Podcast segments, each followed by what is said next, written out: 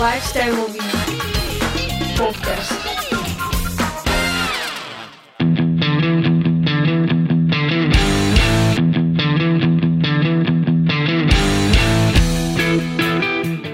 Práve si pustil Spolcast, prvý kresťanský lifestyleový podcast na Slovensku.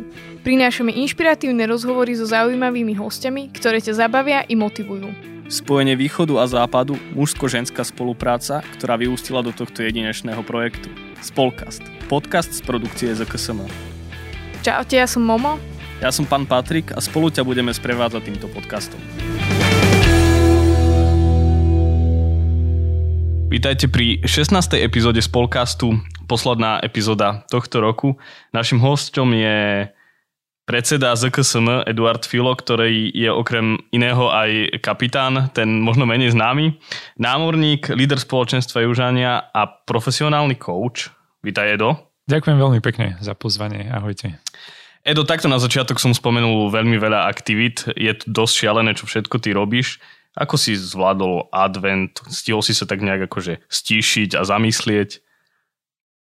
Neviem, či som sa úplne dokázal stíšiť, ale tento advent som znova tak si dal také predsavzatie alebo vstúpil do takého intenzívnejšieho pôstu, takého Danielovho pôstu a veľmi mi to pomáha v tento advent, že trošku si tak pripomenúť, vieš, keď je človek hladný, tak predsa len si aj tak pripomína, že je tu ešte niečo iné, než len okrem práce a služby a povinnosti, ale že je tu ten duchovný rozmer a mi to tak pomáha viackrát mysleť na Pána Boha. Zajtra vlastne je už štedrý deň a mnohí možno tým adventom len tak rýchlo preleteli. Myslíš, že je nádej aj pre takých ľudí, aby Vianoce prežili plnohodnotne? Ja myslím, že vždy je nádej, že niekedy naozaj žijeme v takej dobe a veľmi rýchlej a dobe informovanosti a tie informácie sa na nás valia z rôznych strán a poznám veľa ľudí, ktorí sa zastavia možno až na štedrý deň, ale myslím, že tá nádej tam je, že teda určite je tam nádej, že aj keď si v ten vianočný deň poviem, že tak teraz už si vypínam telefón a sú tu dôležitejšie veci než práca, a tak ten človek to môže prežiť naplno, že Pán Boh má neobmedzené množstvo milosti a aj keď niekedy niečo zmeškáme, tak napriek tomu on to vie behom pár chvíľ vynahradiť a týmto aj všetkých chcem tak pozbudiť, aby sme naozaj čím bližšie bude k Vianociam, aby sme sa dokázali zastaviť a prežiť sviatky naozaj naplno. Máte vy doma nejaké také špeciálne tradície? Lebo my teraz budeme mať prvé Vianoce spolu a sa mieša taká trochu pyrohovo-šošovicová kultúra. Ako to máte vy? No u nás bol to taký stred západu a stredného Slovenska, západného a stredného, dokonca aj niečo z toho východného, lebo Blaškina rodina siaha až teda do Bardiova, manželkina Blaškina. Tak kým sa to tak utriaslo, tak to trochu trvalo. Blažka nemá rada rybáciu polievku a tak sme museli robiť nejaký kompromis, lebo zase moja rodina je šťastí z Čiech a tam je táto tradícia. Ale našli sme si niečo, čo nám vyhovuje. A teda ja kapra nezabíjam, asi to úplne neviem. Tak losos to istí. Ale také tie pekné tradície sú, že tak počas adventu sa snažíme každý večer s deťmi modliť pri venci adventnom, ktorý si sami oni vyrobia a je to vždy také milé. A ten advent tomu dodáva takú naozaj takú hĺbku. A potom zdobenie stromčeka je asi takou milou tradíciou, kedy tak 2 dni pred štedrým dňom už deti majú svoj vek taký schopný povešať aj sklenené nejaké ozdoby a tak ďalej. Tak toto je niečo, čím žijeme a snažíme sa už nejak moc nepracovať na nejakých iných veciach, ale byť s rodinou a užiť si to a prežiť to naplno. Máš nejaké aj tipy na to, ako tie Vianoce naozaj prežiť alebo zažiť a nie len ich tak nejak sucho prežiť? No áno, to je dobrá otázka, lebo častokrát sa môže stať to, že Vianoce alebo život alebo čokoľvek len prežijeme a teraz v tom mám na mysli, že prežijeme v takom, že nejak sa to prevlečie ten deň a nejak prejdeme tým obdobím, ale asi to, do čoho nás Pán Boh pozýva, je, že máme žiť tie veci, nielen prežiť a tie typy, no tak asi u každého je to individuálne Ale tak asi taká základná vec je, že odložiť naozaj všetko, čo nás počká až po novom roku a zamerať sa na to, čo je naozaj dôležité, či už vzťahy, rodina, alebo proste taký ten čas trošku si oddychnúť a nie možno len prespať celé sviatky a potom znova húpnúť do toho kolobehu. Takže premyslieť si, čo je skutočne dôležité v mojom živote a tomu venovať čas a energiu. To, o čom hovoríš, je veľmi zaujímavé, lebo ZKSM tento rok predstavilo nový produkt, vlastne e-learning, a ty tam máš takú časť, ktorá sa volá Lifehack, a je presne o tom, že aby ľudia a mladí život žili a nielen prežívali. Veľmi je to fajnové, môžete to nájsť na www.ezksn.sk, ale myslíš si, že to, že trochu iba prežívame, je vlastne takým produktom doby, že je to tým, že sme veľa informovaní, alebo že si nevieme vybrať, alebo sme plítky, alebo povrchní? Myslím, že do veľkej miery je to dobou a trendami, ktoré doba nastavuje. Že doba nám hovorí, že potrebujeme byť výkonní, potrebujeme urobiť čo najviac. Ukazuje nám možno nejaké hodnoty, ktoré sa niekedy až priečia, ako keby s takými hodnotami, na ktorých naozaj život stojí. Takže ja myslím, že je veľmi ľahké vhúpnúť a sklznúť do takého rýchleho života. Máme takmer neobmedzené množstvo možností od nejakých pracovných, vzdelávacích, informatívnych. Keď si chcem len niečo vypočuť, tak si pustím, ale zapnem internet a hneď na mňa kričí milión informácií. A hej, toto nás niekedy dokáže ako keby až tak zatieniť, že zabúdame na to, čo je skutočne dôležité, že to skutočne dôležité je sa zastaviť aspoň počas dňa, týždňa, aspoň na pár chvíľ a byť len tak sám so sebou a trochu si oddychnúť a trochu dočerpať síl. A vidíme to asi aj na množstve mladých, ktorí hovoria, že sú vyčerpaní a možno až vyhoretý, aj keď s tým by som tak opatrnejšie narábal s tým slovom. Ale hej, že častá odpoveď a niekedy aj na dôležité prosby, a ktoré sú dôležité, tak je, že nemám čas. Hej, že, no, je to možno až takou tragédiou dnešnej doby, že sme veľmi uponáhlaní a veľmi v rýchlom kolobehu života a potom často len prežívame a nie žijeme naplno. Čo všetko vlastne môžeme v tomto e-learningu nájsť? Tak ten e-learning hovorí, je to taká nejaká časť toho, čo sa nám zdalo, že je dôležité odozdať ľuďom. Tá nosná nejaká línia je naozaj o tom, že sa to točí okolo toho, že máme žiť a nielen prežiť.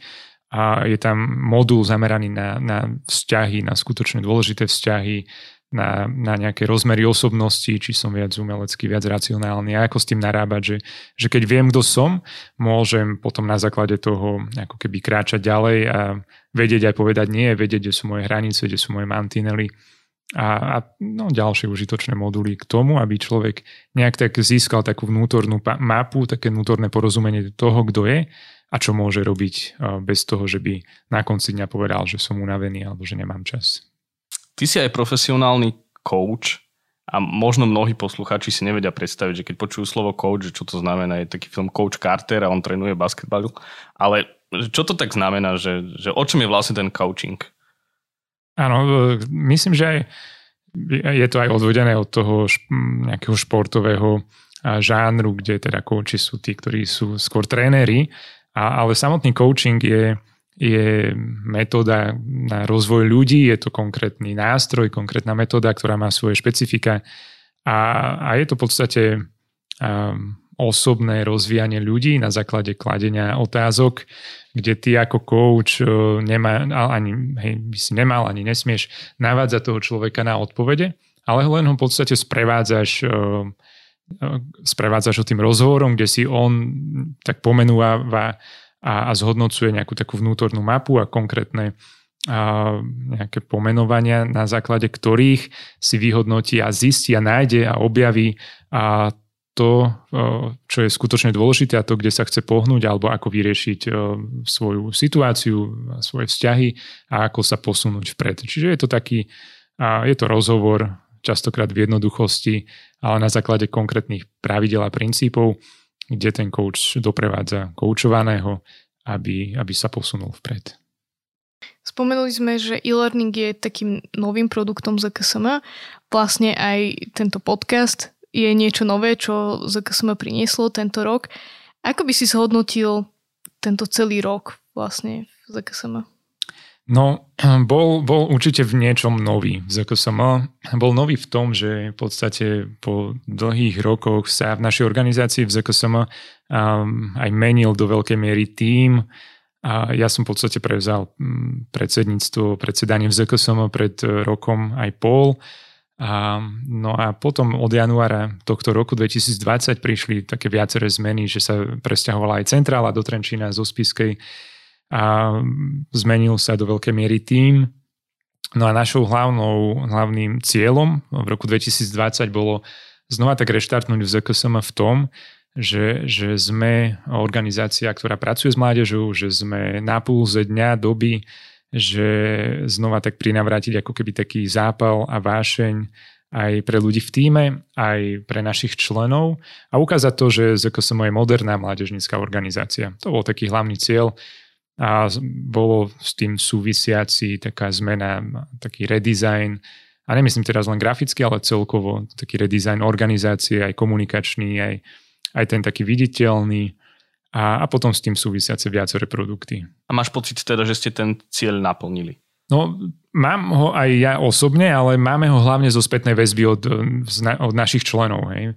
My združujeme okolo 8,5 tisíc ľudí v 350 spoločenstvách a stredkách a tento rok sme sa snažili mať aj s nimi, aj teda skrz koronu, a také virtuálne stretnutia. A tá spätná väzba bola veľmi dobrá, hej, že znova organizácia ako keby tak ožila, znova sa priblížila mladým, znova bola tak bližšie spoločenstvám a myslím, že aj tie konkrétne produkty, tá tvorba podcastov, e-learningov, webinárov a ďalších, že bola veľmi užitočná ľuďom, ktorí sú v našej organizácii. Spomenul si koronu, ako vlastne korona ovplyvnila ten chod aj organizácie, ale možno aj tých spoločenstiev. Je nám všetkým jasné, že sa ľudia nemohli stretávať a tak, ale skôr akože tak viac do hĺbky to myslím, že aký to malo vplyv? No vplyv to malo radikálny, ale to však to asi každý tak vníma, a že teda korona v niečom zastavila alebo spomalila, alebo možno tak nabúrala také tie naše zaužívané aktivity. A myslím, že prvá taká akože pozitívum a z toho celého je to, že sme si mohli ako keby tak zhodnotiť každý z nás, či už v tom osobnom živote, ale aj v živote spoločenstiev, že nie všetko je bežná vec. Že stretnúť sa na stredku, pomodliť sa, pozdieľať sa, že je bežná vec. Že niekde kresťania prežívajú prenasledovanie, niekde sú väznení za to, že sa stretávajú. A niekedy mám pocit, že šírenie evanjelia v dobe prenasledovania je niekedy efektívnejšie, že proste ľudia si to viac vážia, sú viac kreatívni na to, ako sa deliť z evanjelium a hlavne, že proste sú radi z toho, že sú kresťania, že sa môžu stretnúť. A niekedy naša pohodlnosť v poslednej dobe, možno aj tu na Slovensku, nás dokázala tak zastaviť, že som si v nedeľu, sobotu povedal, že idem na spoločenstvo alebo nejdem na spoločenstvo podľa toho, ako sa cítim. Ale táto korona nám ukázala to, že nám môže veľa vecí chýbať, môže nám veľa vecí zobrať a mám nádej, že mnohé spoločenstvá sa dokázali zastaviť a prehodnotiť si veci, že či to, čo sme robili, bolo naozaj dôležité doteraz, či nemáme robiť niečo nové a tak ďalej. No a korona v ZKSM nás určite posunula vpred, že ja si teraz pamätám, ako keď prišla tá prvá vlna, tak som nahral takú hlásovku a poslal som to ľuďom do nášho tímu, že proste ideme pracovať. Ja mám pocit, že sme pracovali viac ako 100% počas korony a pracovať najmä na tom, že sme zmenili komplet, alebo že sme dotvorili a obmenili to, čo sme robili doteraz ako organizácia, že sme sa posunuli do vecí, o ktorých sme kedysi rozprávali, ale nemali sme možno na ne čas alebo odvahu sa do nich pustiť a tak vzniklo mnoho produktov. Myslíš si, že tá situácia toho prežívania korony medzi spoločenstvami, že sa to vráti niekedy do normálu, že ako keby, že či tie spoločenstva si tak nepovedia, že kašleme na to teraz, že už sa dá, ale že možno sme takí komfortní v tom, že dá sa stretávať online, spravíme si nejaký videohovor, pomodlíme sa, pozdeláme sa tak a že je to jedno. No, mám nádej, že sa to vráti do normálu, ak to teda hej, nazývame, že toto je normál, lebo ja si naozaj myslím, že to je normál a že je to proste neoddeliteľnou súčasťou cirkvi, hej, že byť spolu ako kresťania, modliť sa a to je správne. Vidíme, že už ako keby tá chuť je tu, hej, sa stretnú, že proste mnohí mladí alebo ľudia zo spoločenstiev, že nachádzajú alebo hľadajú možnosti, ako sa stretnú, lebo už im to chýba. Ale taktiež sú svedectvá, že sa to ako keby aj tak pretrieďuje alebo očisťuje, alebo ako to mám nazvať, že naozaj tá korona nám ukázala možno to, že aj ako ľudia berú spoločenstvo, že niektorí si možno naozaj povedia, že už sa nechcem vrátiť a radšej, keď mám nejaký smet po niečom duchovnom, tak si pustím niečo online.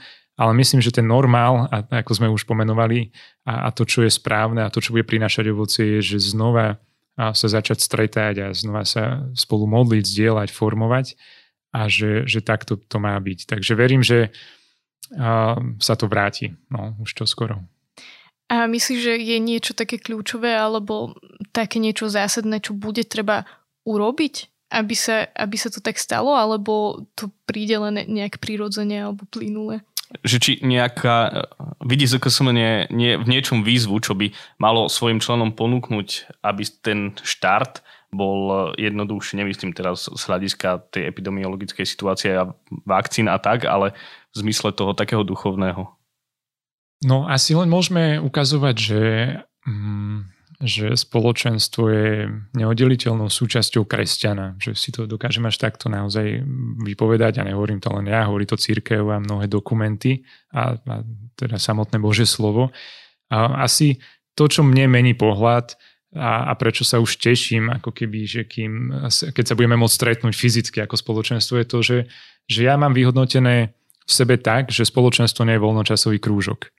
Že nemôžem si ako keby teraz povedať, že tak tohto už mám dosť, že možno tak ako, ja neviem, niekto chodí na výtvarnú, na husle, ja som chodil na husle, tak si poviem, že už asi stačilo, že proste už s tým končím, ale že nemôžeme dávať na jednu úroveň spoločenstvo s našimi krúžkami, s našimi záľubami a tak ďalej. Že spoločenstvo by každý kresťan mal mať posunuté trošku vyššie v rebríčku hodnôt a priorít. A potom na základe toho je jednoduché sa vrátiť aj po korone a tešiť sa na proste miestnu cirkev, tešiť sa na spoločenstvo, na službu. Jedna z vecí, ktorú si pamätám takých, čo mi najviac utkveli, čo ty si kedy akože povedal v mojej prítomnosti, bolo, že ak nevieš, do ktorého prístavu plávaš, žiaden vietor nebude pre teba ten správny. To je vlastne taký leitmotív aj programu Upgrade, ale ty si to aj tak akože pragmaticky do života prevzal, lebo vlastne stal si sa akože námorným kapitánom, čo nie je úplne štandardné podľa mňa na Slovensku, keďže ty si vlastne z Trenčína, more akože nikde. Prečo sa to tak stalo? No, to rozmýšľam, že kde sú tie nejaké začiatky. Ja asi nepoviem nejaké nič prevratné ani svetoborné.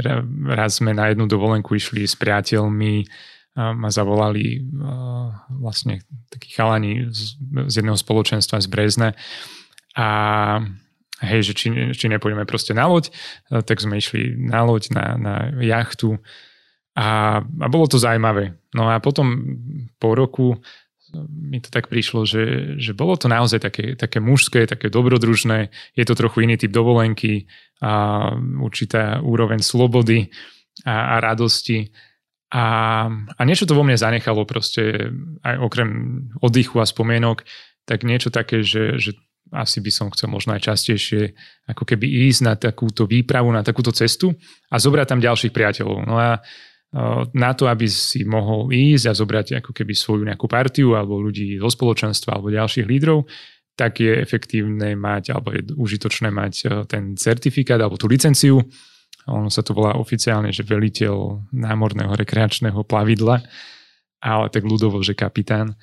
A no tak som si to spravil. akože je to celkom dostupné. Teraz, keď som počul od našich mladých, koľko stojí vodičák, tak je to pomaly o polovicu lacnejšie.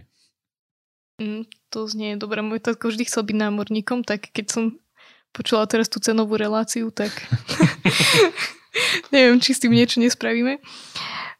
To byť veliteľom námorného rekreačného plavidla znie trošku ako z takého romantického filmu, že máš tu takú bielú čiapočku a plachtíš si a plachtíš. Zažil si na mori aj niečo také dramatické? No má to aj ten rozmer takej romantiky a to plánujem, že keď teda pôjde aj moja manželka so mnou, tak to bude ešte viac romantické. A väčšinou, teda čo som bol zatiaľ 3-krát na mori, tak sme boli len chlapi a muži. Ale áno, má to tie rozmery, že proste ideš, kde chceš, plavíš sa, kde chceš, plávaš a tak ďalej. Takže že má to naozaj aj takýto rozmer. No a potom to má niekedy rozmer aj takého adrenalínu. Ten sme zažili teraz tento rok. No, to bol také, že na to ešte teraz tak spomínam, že už len útržkovo snažím sa to nejak vytesnať. Hej, no zažili sme takú veľkú búrku. Priam teda výchricu až hurikán. Nebolo nám úplne všetko jedno. A bol to asi moment, kedy som sa najviac bál vo svojom živote a strachoval. Bolo to nejakých 20 minút strachu, ale zároveň aj veľké skúsenosti a zažitia bratstva. Že ja som bol teda, mal som tú loď na starosť. Tento rok boli sme 8 a zrazu proste prišla tá búrka. To je, keby sa 100 kamionov na teba valí, húčalo to, vietor bol 120 km za hodinu. Všade tma, blesky okolo nás, vlny sa začali dvíhať, odišli nám nejaké prístroje a tá loď už nevládala ísť priamo proti búrke, tak sme to stočili a začalo nás to tlačiť na útesy, tak sme mali nejakých 5 minút, dokým nás to roztreska na útesoch, ale tak chvála Bohu. Tá búrka sa utišila. Verím, že aj na základe modlitieb celej posádky a kňaza, ktorý tam bol s nami a všetci, my sme boli s kamošom za kormidlom a snažili sme sa to nejak tak zvládať ľudsky a všetci ostatní sa modlili proti búrke, aby sa utišila. Mi to tak pripomenulo scény s pánom Ježišom, ktorý teda spal na mori a zrazu sa postavil, pohrozil búrke, ona sa utichla, no tak sme mali tréning v priamom prenose. Všetky tieto veci ťa tak nejak akože posilňujú alebo budujú tú identitu muža. A ty máš aj troch synov, chlapcov a tiež sa tak nejak akože snažíš v nich budovať alebo prebudzať tú identitu muža. A je to veľmi také fajnové, lebo ja viem, že vy máte také akože chlapské jazdy, ale ono je to také pre mňa úsmevné, keď si predstavím, že vlastne chalani sú ešte dosť takí malí, že ako to prebieha. Áno, no, už to funguje nejaký ten rok. Moji chlapci majú vlastne od 3 rokov do 8 rokov. A už asi neviem, pred 3 rokmi, 4 som si tak povedal, že je síce pekné, že sa venujem lídrom, animátorom, spoločenstvám na Slovensku a snažíme sa robiť nejaké učeníctvo, ale že o čo viac by som mal svoju čas a energiu a také učeníctvo venovať aj svojim chlapcom. No a tak som sa tiež inšpiroval od jedného takého skúsenejšieho muža, otca, a ktorý každý piatok máva so svojimi synmi takéto chlapské večery a tak sme si asi tak raz za mesiac začali tiež robiť takéto chlapské večery. Voláme to chlapské, lebo tak ešte nemôžeme to volať nejaké chlapčenské, to je také čajové. Tak no našou podmienkou je to, že môžu sa pridať aj ďalší muži od takého veku, kedy už nenosí ten chlap plienku a musí vedieť cikať do pisoára a potom môže s nami ísť na tú večeru. No tak býva to väčšinou, že ideme do nejakého fast foodu alebo na palacinky alebo do kina a rozprávame o rôznych veciach, o Ježišovi, o Star Wars, o ministrovaní, o ženách a je to celkom úsmevné. A ako to berú tvoji chlapci? No hrdo, oni sú hrdí. Vždy, keď ideme na chlapskú večeru alebo jazdu, tak povedia mamine, že ty s nami nemôžeš ísť, to je len pre chlapov a proste sú hrdí, že sú deti, muži, chlapci, synovia. Toto sa snažím asi v nich tak budovať, ale hlavne ten môj taký motiv je to, že budovať dôveru a synov s otcom a že je to ešte, ako som povedal, také úsmevné, sú tu deti a dokážeme sa, alebo ja sa niekedy aj tak dokážem pobaviť na tých ich odpovediach a témach, bereme to aj tak trochu zľahka, ale snažím sa budovať tento návyk v tom, že keď budú tínedžeri, aby som dokázal v tom veku s nimi rozprávať aj o hlbších a možno podobných veciach, ale už s iným rozmerom. Ja strašne by som chcel sa porozprávať o 10 rokov, že ako to vlastne funguje. Že či to teda vyšlo. Ale verím že áno, lebo je to naozaj super a veľmi sa mi to páči. Ty popri tom všetkom, čo robíš a ešte sa venuješ aj rodine a tak určite je toho veľa. Máš niečo také, pričom vypneš? Lebo aj tá psychohygiena je dosť dôležitá. Áno, mám. Asi to nie je úplne teraz také, že to mám nejak zaškatulkované, že aj to mojou asi povahou flegmatika ja viem vypnúť často, alebo si nebrať až tak veci úplne, že akože teraz na mne stojí svet, že z toho už som sa vyspal, že ja, už tu bol jeden, ktorý zachránil svet. A áno, že snažím sa robiť veci na 100% a pozerať dopredu a to, kde má ísť aj organizácia, alebo tu na služba v regióne, spoločenstvo, môj život, moja rodina a tak ďalej. Ale že a nechcem, aby to tak vyznelo, ale že neberiem to zase až tak úplne, že teraz, že smrtonosne vážne, že áno, dávame dôraz na kvalitu, ale že ak sa niečo niekedy nevydarí alebo nestihne a nie je to úplne, že života potrebné, tak sa to urobí zajtra. No a tá moja nejaká psychohygiena alebo vypnutie, tak nehovorím zase, že mám úplne nejak extra veľa voľného času, ale mám rád to, že keď si večer pozrieme s manželkou film, nejaký dobrý a učíme sa. A ona už vlastne o tom rozprávala asi v nejakom inom podcaste, že striedame to tie vojnové s romantickými a tak. A mám rád, keď si môžem prečítať nejakú knihu, aj keď je trochu času, tak si čítam knihy. Ale mám rád aj to, keď ideme s chlapcami sa kúpať so synmi aj do nejakého akvaparku a tam sa vyšalíme. Mám rád vodu. To asi súvisí aj s tou loďou. Ty si spomínal, že si chodil aj na husle. Hrávaš ešte stále na husle alebo hrávaš na nejakom inom hudobnom nástroji? Na husle nehrávam. Chodil som 12 rokov. Musím povedať, že mám úspešne absolvovaný prvý cyklus. Sa to tuším tak volalo. A potom som začal aj druhý a ten už som nedokončil. Už bolo tak menej času. A hej, ale tak tá hra na husle mi asi umožnila alebo otvorila schopnosť, alebo jak to nazvať, hrať aj na ďalšie nástroje. To sa tak hovorí, že keď vieš hrať na husle, tak vieš hrať pomaly na všetko. A ja tak z detstva mám asi také, že môj otec bol vedúci skautingu aj za čas totality a tak. A to mi tak veľa ako keby ukázalo, že taký rozmer nie len mestského chalana, hej, ale že proste ísť aj do tej prírody, trošku porozumieť veciam, ako prežiť. To je tiež také mužské a mám to rád, že dokonca sme aj nejaké semináre robili, také adrenalinovo-duchovné a ešte ich aj budeme robiť. A toto všetko, scouting, potom možno také, že country alebo bluegrass a tie hudobné nástroje mi tak otvorili také širšie spektrum pozerania na život. Že nie som len taký sídliskový panelákový chalan, ale že trošku ten rozmer komplexnejšieho života. A tak vnímam to ako bohatstvo, ktoré mi bolo dané v detstve. Dávaš si aj nejaké predsavzatia do nového roka? Nie, nedávam si úplne nejaké predsavzatie. Neviem, nejak to asi nepociťujem za úplne dôležité. Ja tak asi sa snažím počas roka alebo tak bežného života. Hej, počas roka, počas dní, týždňov nejak tak priebežne vyhodnocovať, že kde idem, aby som mal ten správny vietor v plachtách. A čo je dôležité, kde sa chcem dostať, do čoho ísť, do čoho neísť. Teším sa, že v poslednej dobe som sa začal učiť hovoriť nie na niektoré služby, že si naozaj uvedomujem a možno aj tou pozíciou ZKSM, že nemusím byť úplne všade a pre všetko a pre všetkých, ale byť tam, kde naozaj mám byť a tam, kde prinášam ovocie. Takže predsavzatia si úplne nedávam. Asi tak nejak vnímam vnútorne, že čo je dobre, čo nie je zle, kde chcem ísť, kde nechcem ísť a na základe toho sa nejak orientujem. Ale určite sa mi to neláme na prelome rokov kalendárnych. Keď hovoríme vlastne o tom prelome kalendárnych rokov, tak už v tejto časti nášho rozhovoru môžeme prezradiť, že toto vlastne nie je len posledná časť tohto roku, ale že vlastne táto epizóda je posledná epizóda prvej série Spolcastov, ktoré sme vlastne doprevádzali my s pánom Patrikom. Môžeme sa v ZKSM tešiť na niečo nové od nového roka?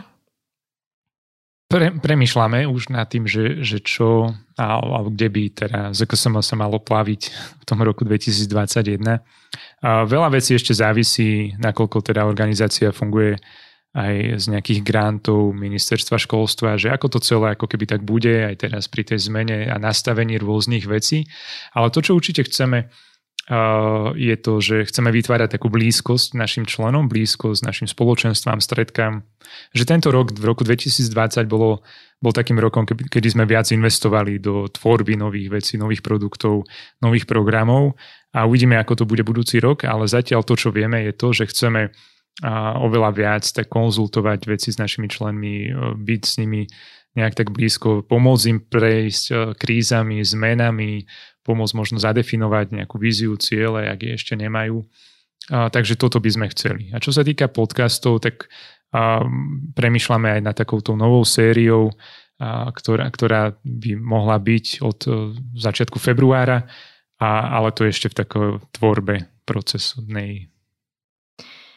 My sa asi len chceme poďakovať, že sme mohli byť súčasťou toho celého a že naozaj už mohlo výjsť 16 epizód, kde sme aj my spoznali a bližšie naozaj spoznali rôznych hostí, ktorí boli veľmi inšpiratívni. A chceme sa poďakovať aj tebe, že si bol vlastne našim posledným hostom a že sme opäť nahliadli do iných vôd a že sme mohli spoznať aj teba ako predsedu, aj ako človeka, aj ako námorníka. Ďakujeme ti. Ďakujem aj ja a ak môžem aj ja na záver poďakovať vám, lebo vy ste boli tí, ktorí spustili tento produkt a program Spolcastov a teda podcastov ZKSM, prvých v histórii. A asi za všetko hovorí tá spätná väzba od našich členov, že práve podcasty boli jedným z tých pilierov, ktoré tak oživili túto organizáciu a znova ju tak aj zmodernizovali, prinavrátili na ten puls dňa a doby. Takže veľká vďaka za váš čas venovaný a síly venované týmto podcastom a hosťom a že aj skrze vás ste nám tak pootvorili mnohé komnaty, hosti, ktorí boli súčasťou týchto podcastov a že to zostane naozaj, že to urobilo takú brázdu nezmazateľnú ZKSM a budeme pokračovať nejakým spôsobom ďalej. Ďakujeme. Ďakujeme. Určite ešte sledujte naše sociálne siete a prípadne sa prihláste do odberu newslettera na www.spolcast.sk, kde sa určite dozviete potom o nových pripravovaných epizódach ďalšej série Spolcastov. Do počutia.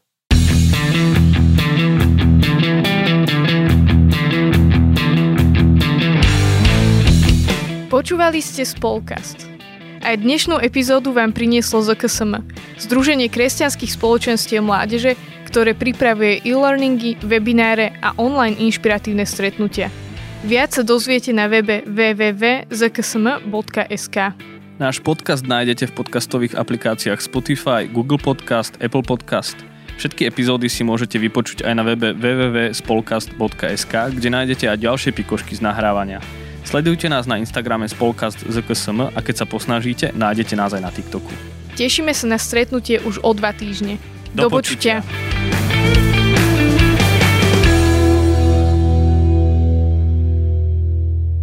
Tento projekt bol podporený z dotácie Ministerstva školstva, vedy, výskumu a športu.